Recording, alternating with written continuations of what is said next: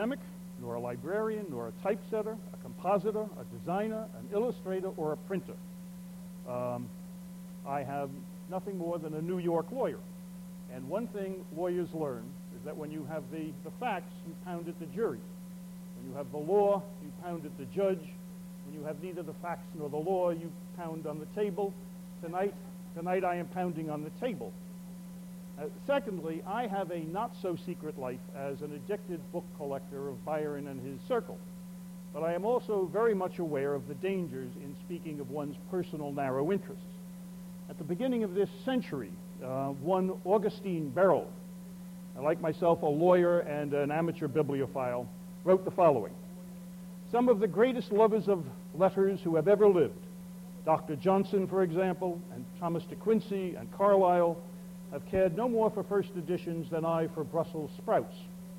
Never mind what your hobby is, books, prints, drawings, china, scarabs, keep it to yourself and for those like-minded with you. Collecting is a secret sin. The great pushing public must be kept out. It is sheer madness to puff and praise your hobby and invite every Tom, Dick, and Harry to inspect your stable.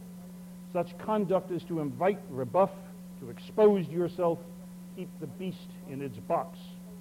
Well, tonight, whether you like it or not, the beast is out of its box, and you're going to hear a little bit about Lord Byron. Now, I want to address the obvious question. How did I become a collector of books by and about the about Lord Byron? Actually, the fair question is, how did a lifelong New York Republican lawyer become interested in the quintessential romantic poet and a liberal to boot? Well, first trip to Europe was in nineteen fifty-nine, and I somehow had a copy of Childe Harold's Pilgrimage and the image of wrapping yourself into a cloak as you sail off across the Mediterranean was irresistible, and I also learned that the first two lines of a number of Byron's poems were irresistible to many, not all, but enough young women. Uh, well, I gradually became fascinated and then enthralled by Byron's life, his works, and his extraordinarily marvelous letters. Uh, to the casual observer, Byron's life seems to contain the proverbial mixture of fame, power, money, love of beautiful women. One of his poems sold ten thousand copies on the day of publication. He was a superb swimmer, he was a crack pistol shot, he was a great horseman, and he was devastatingly handsome. His magnetism and charisma touched everyone with whom he came into his he came into contact. His best friend, John Cam Hobhouse, said that Byron's power of attaching those about him to his person was such that no one I ever knew possessed. No human being could approach him without being sensible of this magical influence. And if all of that isn't enough, it's important to remember that Byron was physically handicapped. He was born with a club foot, and he limped in pain all his life. Now let me go through Byron's life because it'll help you, it'll help me tell you about my collection in perspective. He was born George Gordon Byron in seventeen eighty-eight, the year before the French Revolution. His mother, Catherine Gordon, was a minor Scottish aristocrat and small-scale heiress. His father, Captain Jack Byron, was a fortune hunter who had left his first wife and their daughter after spending that fortune. He did it again with most of Catherine Gordon's four inheritance, and Wee Gordy and his mother uh, were, were lived in, in uh, Scotland, where Byron spent the first ten years of his life as Wee Geordie in Aberdeen. When he was ten years old, his uncle, the wicked Lord Byron, died without heirs, and George became almost miraculously the sixth Baron Byron. Now, despite the lack of family wealth, he entered the tiny but extraordinarily privileged world of the British aristocracy. In Byron's day, there were only three hundred fifty British peers out of a population of twelve and a half million. Byron and his mother immediately moved to the dilapidated family seat, Newstead Abbey, near Nottingham, and from there Byron entered Harrow and Trinity College, Cambridge. When, his eight, when he was eighteen years old, Byron had, gave his friends a, a uh, privately printed uh, collection of his poems. He liked the reception from his friends, and the next year he arranged for his first collection of poems to be published for public distribution. In early eighteen oh eight, this modest volume was savaged by an anonymous critic, no longer anonymous, at the, in the Edinburgh Review.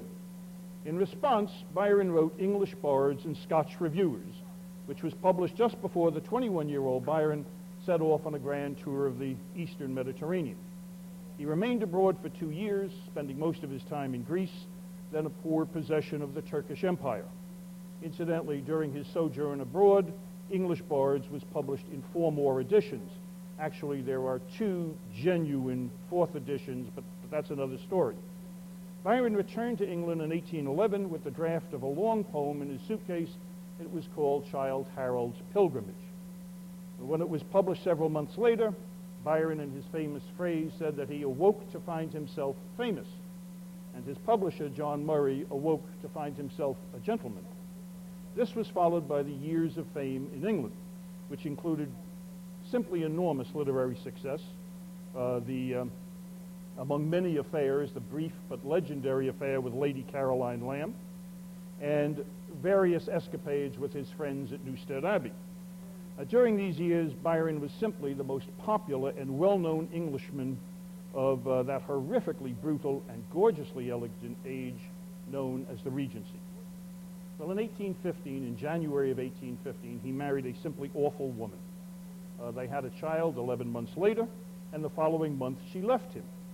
Uh, the reasons for the separation were never disclosed. Britons at every level of society heard whispered rumors of Byron's affairs with countesses, actresses, and prostitutes, and more scandalous rumors that he was mad, homosexual, and uh, had engaged in incestuous relations with his half-sister, which had produced a child. All of these rumors were true. In April eighteen sixteen, three months after his wife left him, Byron left England. He never returned, and he never again saw his wife or daughter. He was twenty-four years old. Byron settled near Geneva, where he met Mary and Percy Shelley, and Mary's half-sister, Claire Claremont, who, saw, who soon bore Byron another daughter. During that uh, remarkable, famous summer, Byron wrote Manfred, Shelley wrote the Hymn to Intellectual Beauty and Mont Blanc, Byron's doctor, John William Polidori, wrote The Vampire, and Mary Shelley, of course, wrote Frankenstein. In November, Byron moved on to Venice, where he stayed for three years. The, uh, the beauty and sensuality of post-war Venice inspired him, invi- inspired him to write some of the most famous poetry in the English language. He also fell in love with a nineteen-year-old Italian countess who was married to a man forty years her senior. When the political and moral climate in Venice became difficult, Byron followed his countess to Ravenna, where they became involved with the revolutionary Carbonari. Uh, they were forced to move to Pisa, where he again met Shelley and the odious Leigh Hunt. In the autumn of eighteen twenty-two, Byron and his Contessa moved to Albaro near Genova, where he met the most gorgeous Countess Blessington, who was living in a famous menage a trois. But Byron was restless, and when the Greeks began their war of independence from the Ottoman Empire, Byron was asked to enlist in their cause. He agreed. He sailed for the war in July eighteen twenty-three, and mine, nine months later, he died in the small seaside, ta- seaside town of Missolonghi. He was thirty-six years old. Byron had come of age in the midst of a titanic, brutal global war. Byron was born after, and he died before, Thomas Jefferson. And I never forget that Byron also lived at the same time as Napoleon, Simon Bolivar, Goethe, Goya, Turner, and Beethoven, and yet Byron was the most famous European of his age. In terms of our time, Byron was a combination Jack Kennedy, Che Guevara, and Madonna. Um, Byron was the most popular author of the day before the public learned of the scandal surrounding his separation.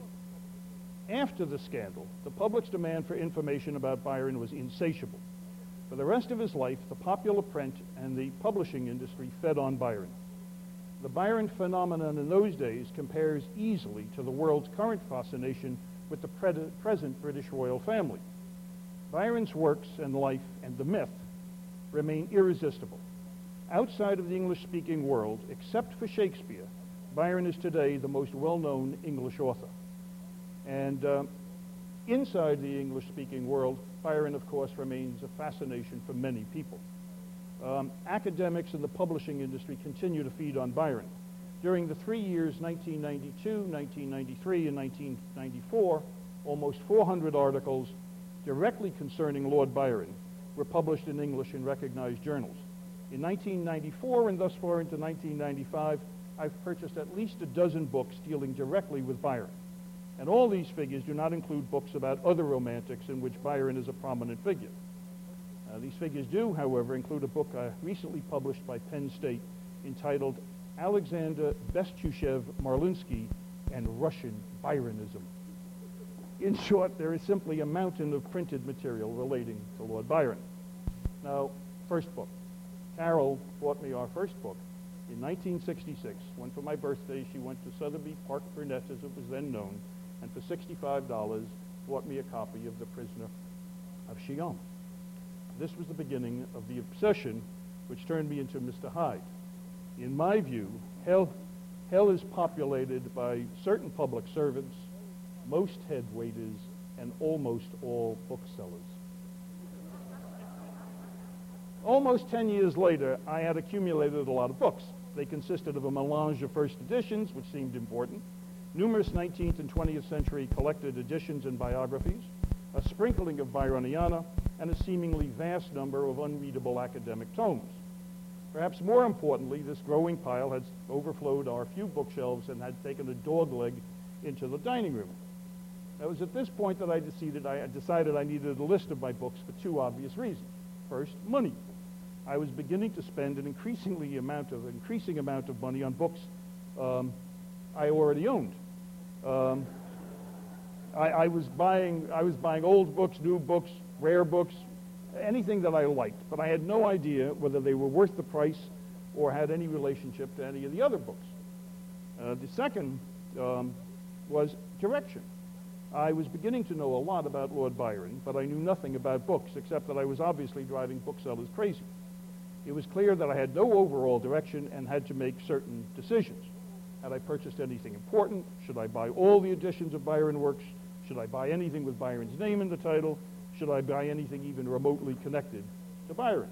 There were some other things. Did, did I need insurance? Should I have books fixed? Um, so I made a list. Not a catalog, a list, and I did it the hard way. Shelf by shelf, longhand, yellow, legal-sized foolscap paper, which I gave piece by piece to my increasingly hostile secretary, who arranged the books according to date of publication and typed the list. I was proud of the length of my list. At least I... Uh, I wasn't buying books which I already had, and I could identify which of Byron's poems I didn't have. Then came that fateful evening when a friend, a well-known New York bookseller, and his wife came by the apartment for a drink before we went out for dinner. I showed him the list which I had struggled on for almost a year, and he skimmed it, tossed it aside, and said that other than possibly preventing me from buying books I already owned, my list had no bibliographic, scholarly, or historical value. It was unattractive, clumsily organized, and he suggested, and he suggested that I never again show it to any professional book person, or or anyone else for that matter. He said I really should at least try and describe the books. Well, by this time, I had begun to review auction catalogs and had acquired a reprint of Thomas Wise's uh, two-volume catalog of his Byron collection and some other what I now call bibliographical works. Um, they gave me some indication of how a uh, book and book collection should be described. In addition, I was aware of four basic facts. First, I knew something about Byron, his works and his life, but I knew nothing about books. Secondly, I sensed that I needed to collect more than first editions because I had learned that Byron constantly corrected and added to his works. For example, um, there was a privately printed edition of the Giaour. It contained four hundred fifty-three lines. The first public edition contained six hundred eighty-four lines, the third edition nine hundred fifty lines, the fourth edition one thousand forty-eight lines, the fifth and sixth editions one thousand two hundred fifteen lines, the seventh edition one thousand three hundred thirty-four lines, and all seven editions were published in eighteen thirteen. And third, I wanted to acquire books that, that were important to me, books that reflected his strong interest in the romance, and my interest in the romance of Byron's life, Byron's Mediterranean travels, his life in Regency London, his three-year stay in that most wonderful of cities, Venice, his women, and his early death in a war of independence. So it was against this background that approximately ten years ago I decided, in a moment of absolute unqualified madness, that I would build and describe a collection of books and other printed materials relating to Lord Byron's life, works, and times. And again, I wanted to mo- do more than merely describe the books that I acquired.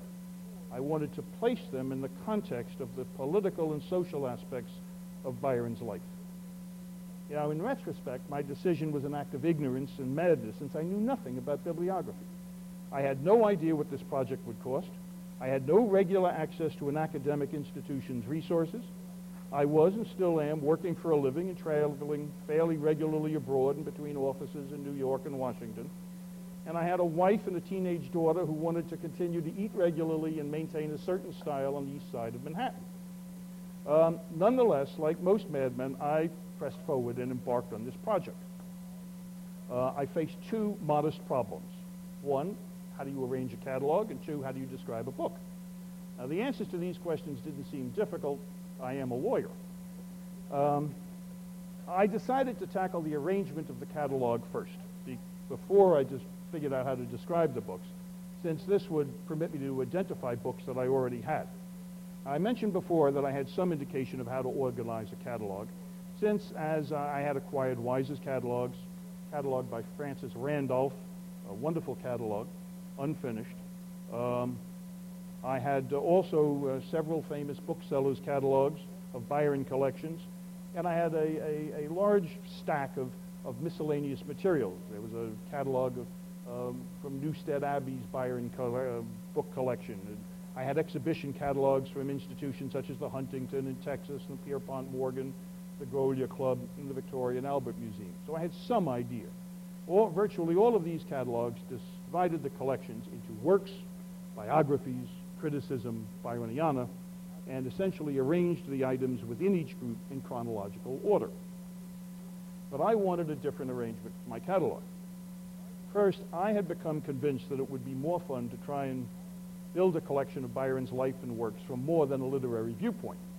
I was satisfied that Byron's life and work could have, would have the greatest meaning if viewed in the context of the times in which he lived, not my thinking.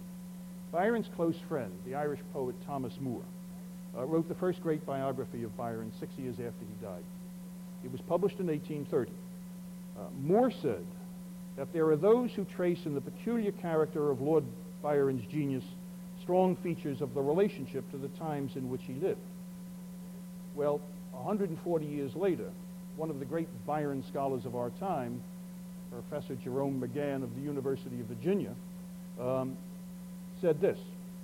He said, one of the most important and recurrent aspects of all Byron's poetry is its insistence that the reader understand Byron's life and literary career in world historical terms. Byron's poetry forces its reader to take the deeds and experiences of his life as a coherent, objective correlative for the entire European experience between seventeen eighty-nine and eighteen twenty-four. That was number one. Secondly, I'm an avid reader of biographies, diary, diaries, letters, journals, memoirs, and I wanted room to involve the persons who were a part of Byron's life or, or who were directly influenced by him. Besides, there is nothing more fun than repeating gossip and memorializing the hysterically funny things that Regency wits said about one another. I'll pass over some of these later, I'll tell you.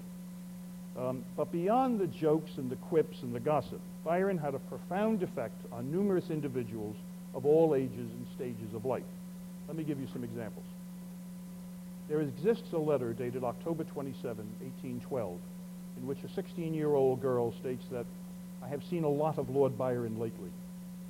On December first, uh, the same young girl, a year later, now seventeen, wrote to a friend that, I have got Lord Byron's Bride of Abydos and have already read it through twice. I am quite captivated by it. Pray, get it, or let me send it to you, and tell me if you do not admire the lines and the story and the poetry. You may think me frantic, perhaps, but this is now my rage. The next year, the same girl, now eighteen years old, was reporting on The Corsair that Lord Byron's new and best poem was out yesterday, and I had the first that was issued and devoured it twice in the course of the day.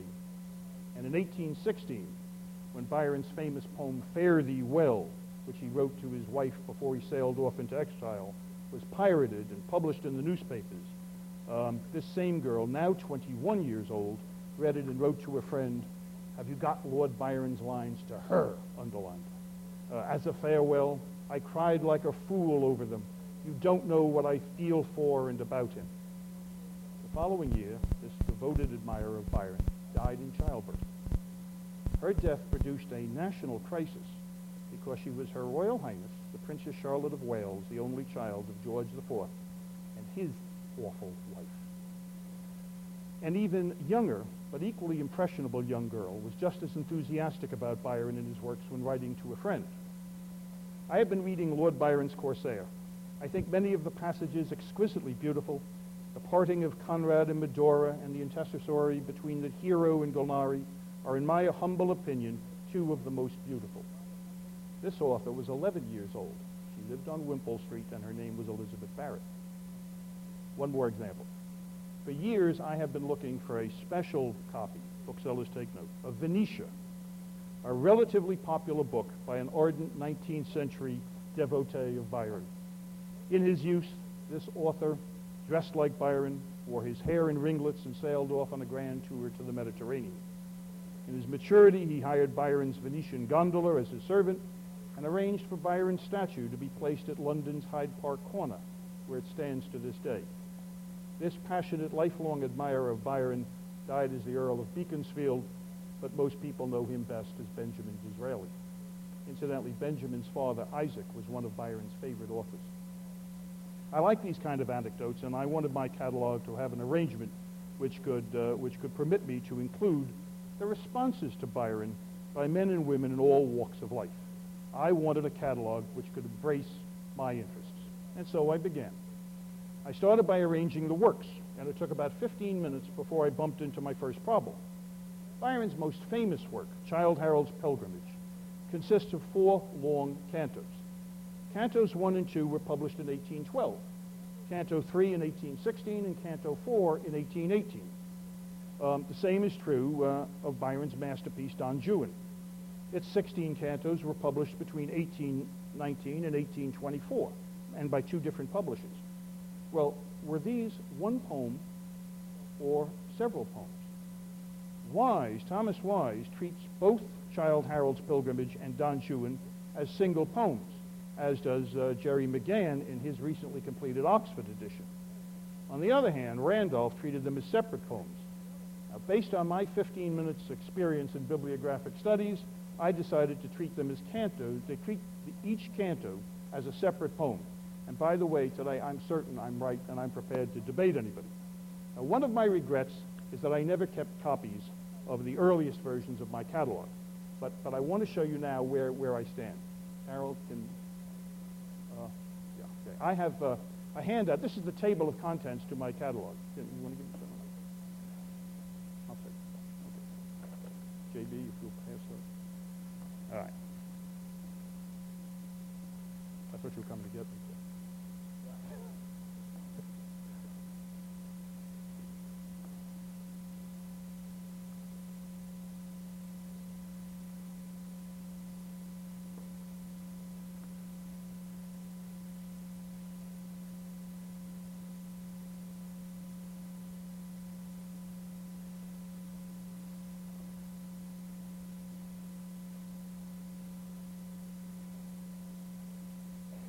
Now, let me tell you what you don't see in the table of contents. Um, every section and subsection in many of the approximately eight or nine hundred books which listed my catalog is accompanied, God help me, by an introductory essay, which I have tried to develop from non-standard sources and which I add to every time I, stunny, uh, I stumble on a funny or interesting or sexy anecdote. Uh, this method in a word processor permits me to continually add or create new sections whenever I bump into a person or event or story which I find weird or interesting. Thus, what you see is a work in progress. The more I collect, the more I'm convinced that my catalog's slightly non-traditional arrangement is correct for my purposes, my collection, and my interests. Um, let me give you three examples why this arrangement helps me. Good stories. First, you will note on page three that section two C is entitled The Medwin Controversy. Thomas Medwin was two months older than Byron. He was a cousin of Percy Shelley, and they attended the same school. He served in the army from eighteen thirteen to eighteen nineteen, chiefly in India, and in eighteen twenty he moved to Pisa to join Shelley and Byron in their circle. He was also a poet and writer, of course. Uh, he spent in Pisa, he spent considerable time with Byron um, socially uh, in, in, in, the, in the Italian hills. In July eighteen twenty-four, Medwin learned of Byron's death in Greece a few months earlier. Medwin promptly sat down and in three weeks produced a book which he called Conversations of Lord Byron. It was published on October twenty-third, eighteen twenty-four, and one of the greatest storms in English literature broke. Medwin's book managed to infuriate almost every person mentioned. John Murray was so incensed by the conversations that he considered suing Medwin for libel. Thomas Moore seethed that the work was full of gross errors. John Cam Hobhouse challenged Medwin to a duel. Robert Southey, then the poet laureate, was so incensed with Byron's comments about him, as reported by Medwin, that Southey wrote and had published in the, in the Daily Courier newspaper a letter which reads as follows, in part. Lord Byron brought a stigma upon English literature. He perverted great talents to the worst purposes. He set up for pander general to the youth of Great Britain. He committed a high crime and misdemeanor against society by setting forth a work in which mockery was mingled with horrors, filth with impiety, profligacy with sedition and slander, Don Juan. Lord Byron attained the last degree of disgrace when his head was set up as a sign at a radical bookseller's, bookseller's shop, one of those preparatory schools for the brothel and the gallows, where obscenity, sedition, and blasphemy are retailed in drams for the vulgar. Incidentally, the, the letter says much about Southey, since, of course, it was written six months after Byron died. By the way, Southey's rage was exacerbated by the fact that he was the recipient of Byron's hysterically funny, off-color dedication to Don Juan, and I believe that Southey spent the rest of his life mortally embarrassed by the dedication. In the event, almost everyone printed a public or private response to Medwin's book, and I've been lucky enough to find most of these publications. However, my favorite incident Um, involves an unprinted response. Medwin uh, reported that Lady Caroline Lamb had broken into Byron's apartments and scribbled, "Remember me, remember me," in Byron's copy of Beckford's Vathek. That was particularly galling to, uh, to Byron, since Vathek was one of his favorite books. Byron, seeing "Remember me, remember me," knowing who wrote it, sat down and printed and scribbled out the following reply. Remember thee, I doubt it not, thy husband too shall think of thee. By neither shalt thou be forgot, thou false to him, thou fiend to me. Medwin printed it. His book immediately went into a second edition, and a third edition was planned. Before the third edition, however, he was visited by Lady Caroline Lamb. We draw the curtains, we open the curtains. Uh, third edition has no reference to Lady Caroline Lamb. That must have been some visit. Um, the Medwin controversy went on for a number of years, and it would not be possible to describe the impact of the Medwin controversy merely by listing the, uh, the books. Now, a second example is less well known. In fact, it is so little known that I am virtually the only person who knows it. Um, and now you're going to know it. There is, in section five of my, uh, my table of contents, an entry for Chandos Leigh and his Byron poems. Uh, two years ago, a well-known London bookseller uh, offered me a set of books written by Lord Leigh, and which came from the library of his family state seat, um, Stoneleigh Abbey. I bought the books for reasons which will shortly become clear, and decided to take a closer look at uh, at the author. Chandos Leigh, Dictionary of National Biography, was fine. Chandos Leigh was born in seventeen ninety-one into a family of considerable wealth. His father had been privately tutored by Isaac Hunt, who named his son Leigh Hunt after the family. Chandos went to Harrow, where he met the slightly older Lord Byron. He went on to Oxford and took a grand tour to Germany and other parts of Europe. At the same time, Byron was in the Eastern Mediterranean. In eighteen twelve, Leigh published his first volume of poetry with the somewhat titillating title of The Island of Love, and he published um, another volume the following year. In eighteen thirteen, Byron and Leigh's paths crossed again when Leigh surfaced as a potential buyer of Byron's Newstead Abbey. Nothing came of this possibility, and Leigh left on a grand tour.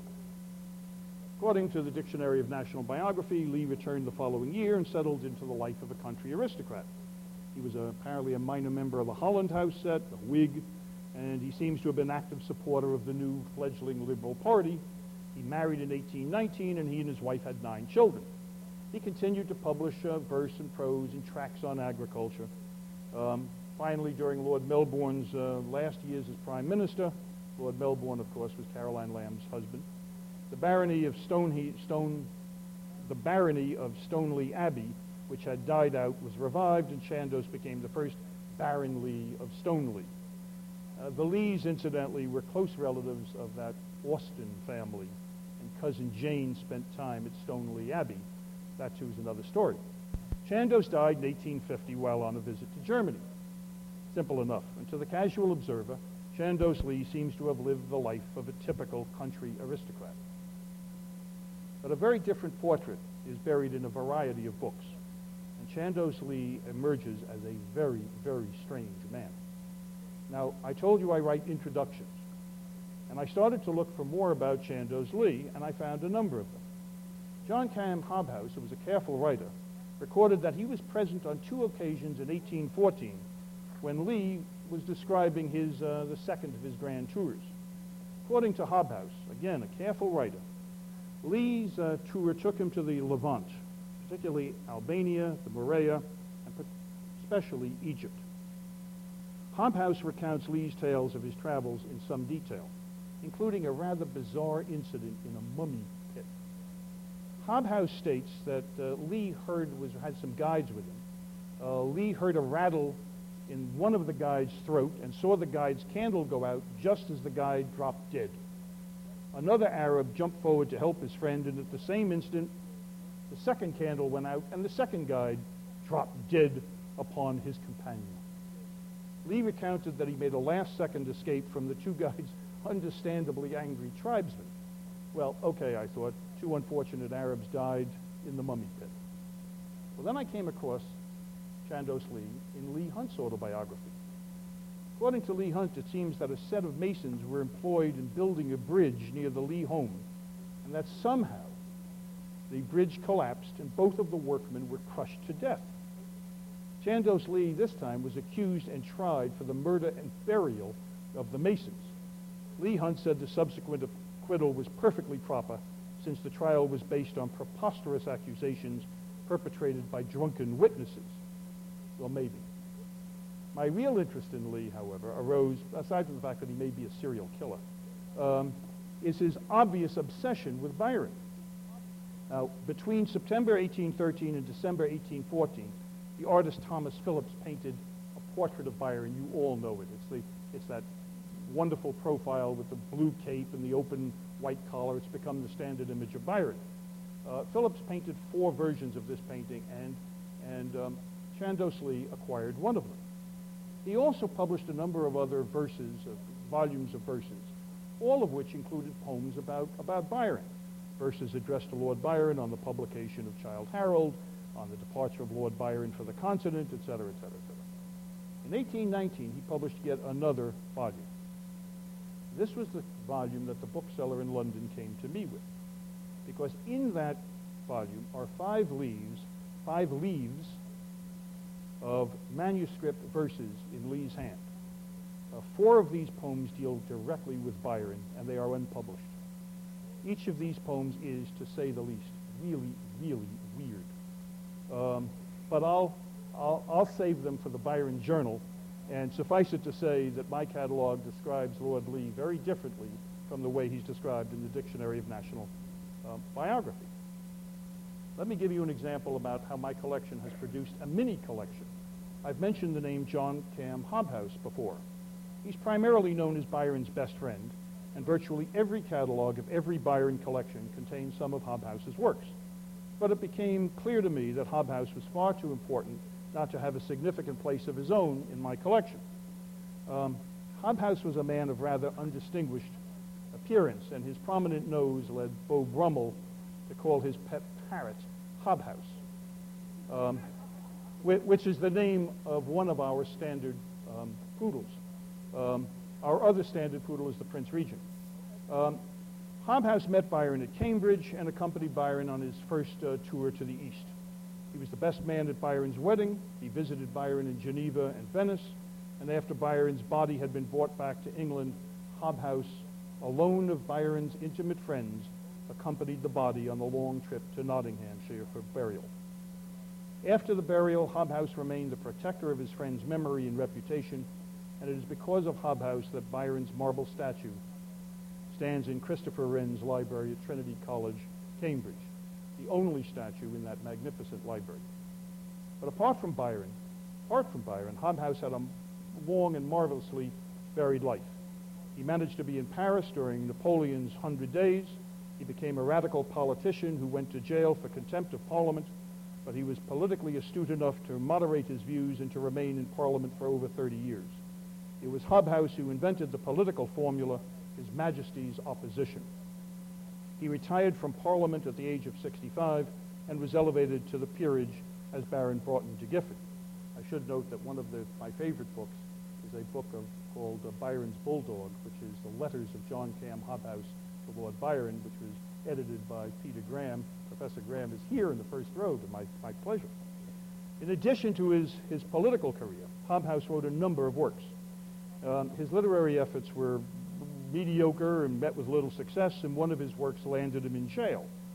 Uh, but he knew everyone, and he was a perceptive observer and reporter of the great political and social events of his time, and he was a thorough, careful travel writer. In eighteen sixty-nine, Hobhouse was then eighty-three years old. He read an article by the famous American author Harriet Beecher Stowe, which accused Byron of incest. The octogenarian Hobhouse immediately authorized the private printing and circulation of a long memorandum that he had written and suppressed forty years earlier on the causes of Lord and Lady Byron's separation. He died only a few months after he saw his pamphlet published, still loyal to Byron, whom he outlived by forty-five years. And what happened to Harriet Beecher Stowe, the author of Uncle Tom's Cabin, who caused this enormous controversy and a mountain, absolute mountain of uh, publications on both sides of the Atlantic when she published her book accusing Byron of incest with his half-sister? Missus Stowe's biographer, Forrest Wilson, concluded, "Whatever the truth or falsity of Harriet's charges against Lord Byron, her publication of them was a disaster for her career. Never again would she stand alone as the supreme female figure in the American scene. She had disillusioned her following. For years, the Byron scandal would remain as a bad taste in the public's mouth, largely accountable for the rapidity with which Harriet's fame and memory declined." Today, of course, almost every modern scholar agrees with Missus Stowe's assertions. Again, you will note a separate section on the Stowe controversy, since I have acquired almost all of the books and pamphlets involved in that now forgotten contretemps. Incidentally, one of the penny pamphlets that was generated by that uh, controversy has a portrait on the on the wrapper of a rather disheveled but voluptuous young woman who was identified as Barry Byron's half-sister, Augusta. Uh, the same portrait was also used on pamphlets, uh, and she was identified as Manon Lescaut and Lola Montez. Now, the point of these these anecdotes is to demonstrate the impact which Byron had on little-known persons uh, like Thomas Medwin, John Cam Hobhouse, and Chandos Leigh, and on major figures like Harriet Beecher Stowe, and to emphasize that the lives of these individuals appear very differently if not seen in the context of Byron's work and life.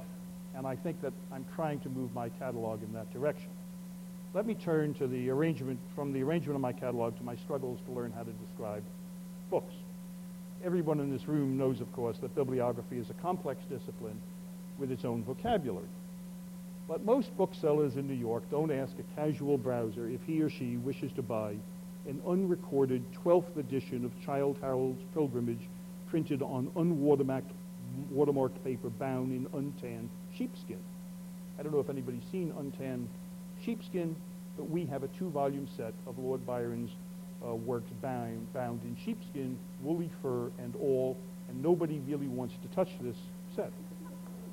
In any event, in any event, I was, uh, I, I told you before, I was receiving catalogs from dealers and auction houses, and they all talked about things like quarto and octavo, something called twelvemo, and all referred to correct collations, watermarks, cancels, states, and issues. At first, these terms didn't seem very difficult. I, again, I'm a lawyer. I, I knew that I was in trouble when I began discovering that Wise had a book which he identified as the fifth spurious second, fourth edition of English Bards and Scotch Reviewers. Uh, I was somewhat disappointed to realize that one actually had to spend time examining a book before describing it. But I, I was distinctly annoyed when I discovered that often several books had to be examined before a book could be described. This became clear when I read Francis Randolph's description of the first edition of Byron's poem, Lara. The first variant was printed on unwatermarked paper. The second variant is printed on watermarked paper, as are the third and fourth variants. But in the third variant, the Roman numeral two in the running title on page eighty-two appears askew. In the fourth variant, the second period in the running title on page twenty has been dropped, and it would seem that copies of the first variant were issued in blue drab boards with tan paper backstrip, and the later copies were issued in dark brown drab boards. Right. I realized that I, I at least had to learn the basic vocabulary, so what do I do? I, I went back to school. I took the uh, Rare Book School's basic course in the history of the book, and I took, when I could find the time, other courses on books at local schools in the New York area. Now, while we're not talking about identifying sixteenth century volumes printed in Japanese at a Romanian monastery by Portuguese and Chinese monks, bibliographical research in Byron is complicated by three factors. First, Byron's life almost precisely parallels a revolution in the manner in which English books were printed, illustrated, bound, and sold. Second, Byron's popularity led to the publication of innumerable piracies, which in turn generated endless correspondence between Byron and his publishers over real and threatened lawsuits, contracts, and prices, and all of this occurred precisely at the time when the English courts were re-examining the laws of copyright and privacy. And third, to rush the, the rush to satisfy the extraordinary public demand for Byron's works continues to this day to complicate Byron uh, bibliographical research in Byron. By the standards of Regency England, Byron's publisher, John Murray, was a careful publisher. But Murray issued ten thousand copies of the first edition of Canto four of Childe Harold's Pilgrimage, I Stood in Venice on the Bridge of Sighs. And years later, a Yale professor identified forty-nine different states of this first edition. Byron's popularity has attracted many scholars, and there is a substantial body of bibliographical research into Byron's works. Unfortunately, for the novice, uh, nobody agrees. Uh, let me give you one famous example, and one example which astounds me. Um, Byron wrote The Corsair during the last two weeks of December eighteen thirteen. John Murray published it several weeks later in what may be the single most successful publishing venture in all of English literature. Murray sold ten thousand copies of this work on the day of publication. In the, no- in the next two weeks, he issued three more editions and sold another twenty-five thousand copies. Three more editions were published that same year. Um, it's curious that t- today, um, it's hard to find a first edition of The Corsair um, in pamphlet form. Now, the very success of the poems produced one of the sharpest disputes in all of Byron bibliography. The problem arises because of the inclusion of six additional poems in some, but not all, of the early editions. One of these six poems, Lines to a Lady Weeping, was Byron's famous response to Princess Charlotte's uh, reaction when her father told her Her father, the Prince Regent, told her that he was going to retain the Tory ministry and turn his back on his Whig friends. Um, Murray was trapped, when Byron delivered this poem to him, Murray was trapped between his fear that Byron's brief poem was libelous and Murray's great desire not to offend his star author and principal meal ticket. As a result, Murray shuffled the poems in and out of the various issues of the early editions. Wise says, I'm going to give you three of them. Wise says the first issue of the first edition did not contain the six additional poems, and the volume ended with the printer's imp- imprint on page one hundred. Wise also states that the six additional poems were first added to most, but not all, of the copies of the second issue of the first edition, and that this extended the volume to one hundred eight pages. Wise concedes that some copy of this second issue lacked the additional poem and also consist of one hundred pages, but there is no imprint, according to Wise, because the printer, in light of the urgent demand, hurriedly put copies into wrappers without waiting for the additional sheets, and this accounts for the absence of an imprint on page one hundred. Some years later, William McCarthy of Yale said that Wise was confused and got it all backwards. McCarthy believes that the first issue, McCarthy has a sensible, logical approach. McCarthy believes that the first issue consisted of The Corsair and the six additional poems on one hundred eight pages with the printer's imprint on the last page. McCarthy also says that the second issue consisted solely of The Corsair on one hundred pages without the six additional poems, which were simply torn out when Murray became frightened. And, says McCarthy, for the third issue, Murray took the logical step to cover up his tearing out the pages by having the printer add the phrase "the end" and the imprint to page one hundred. Uh, Bowers, incidentally, agrees with McCarthy.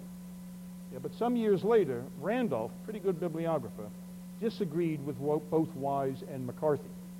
Randolph says that there were four issues of the first edition. First issue included the six additional poems and ended on page one hundred eight. The second issue did not include the poems and ended on page one hundred without an imprint. The third issue also did not include the issue. What I did, I'm not allowed to have an opinion.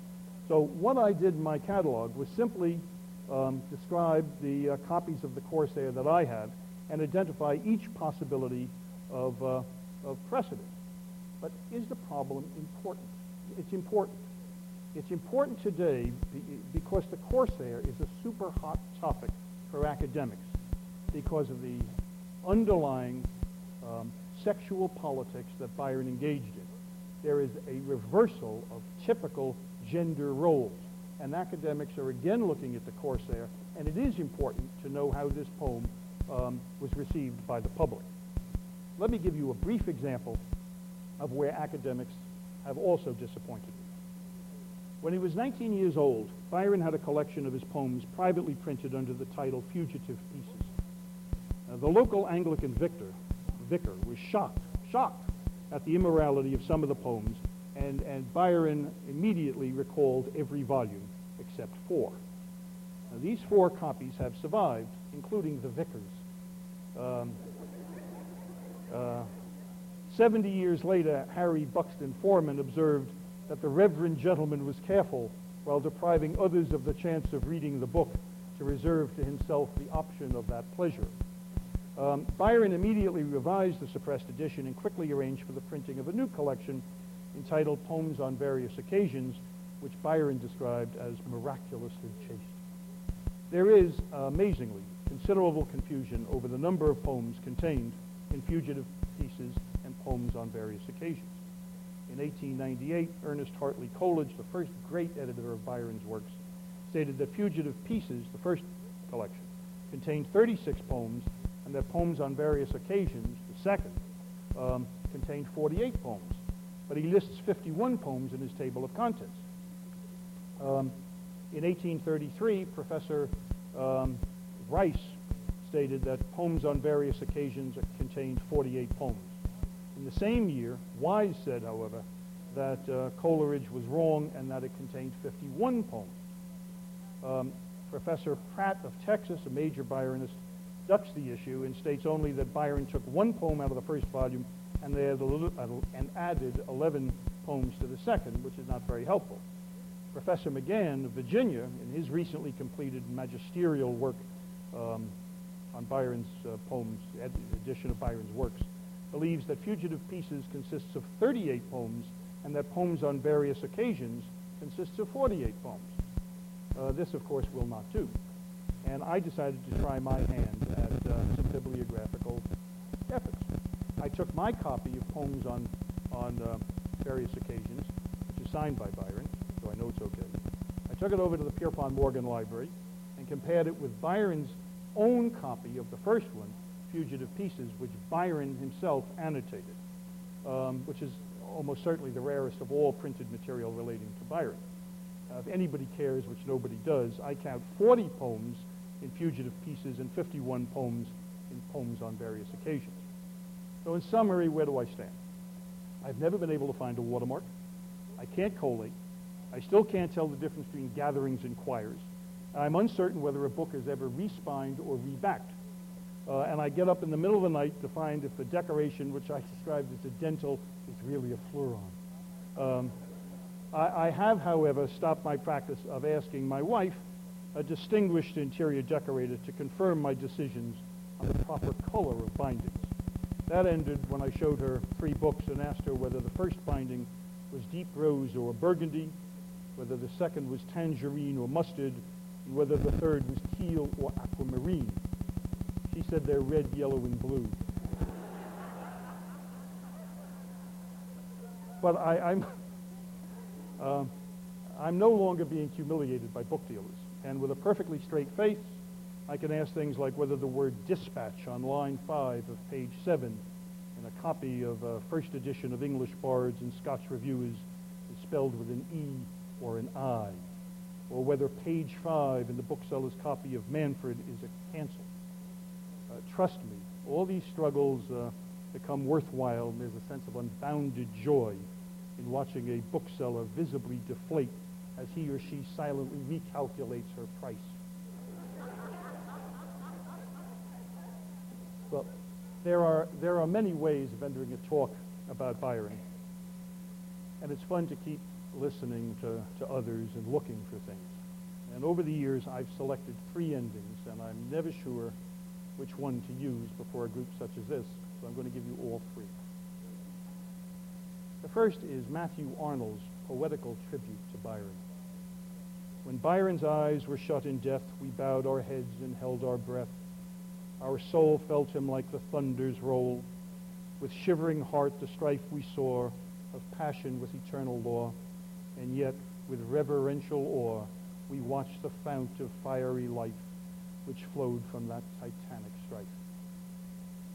The second comes from one of the great romantic biographies ever written about Byron. Uh, subsequent research has added much to Byron's life, but it was written in French. It was translated into English the same year, and it's by André Mauroy. And this spectacular biography, romantic biography, ends as follows. At Missolonghi, which nowadays is a little town both prosperous and healthy, the Greeks have laid out a garden of heroes where a column stands bearing the name of Byron. The fisher folk in this strange realm of water and brine still live in their huts of plaited reeds, but they are no strangers to the name of Byron. They do not know that he was a poet, but if asked about him, they will answer, he was a very brave man, and he came to Greece because he loved freedom. And my third and favorite comes from old Beau Brummel, before his final descent into madness and dirt at the convent of the Little Sisters in Calais. Just as they were taking him away, he said, "Oh God, I would rather have been Byron than Bonaparte." Thank you very much.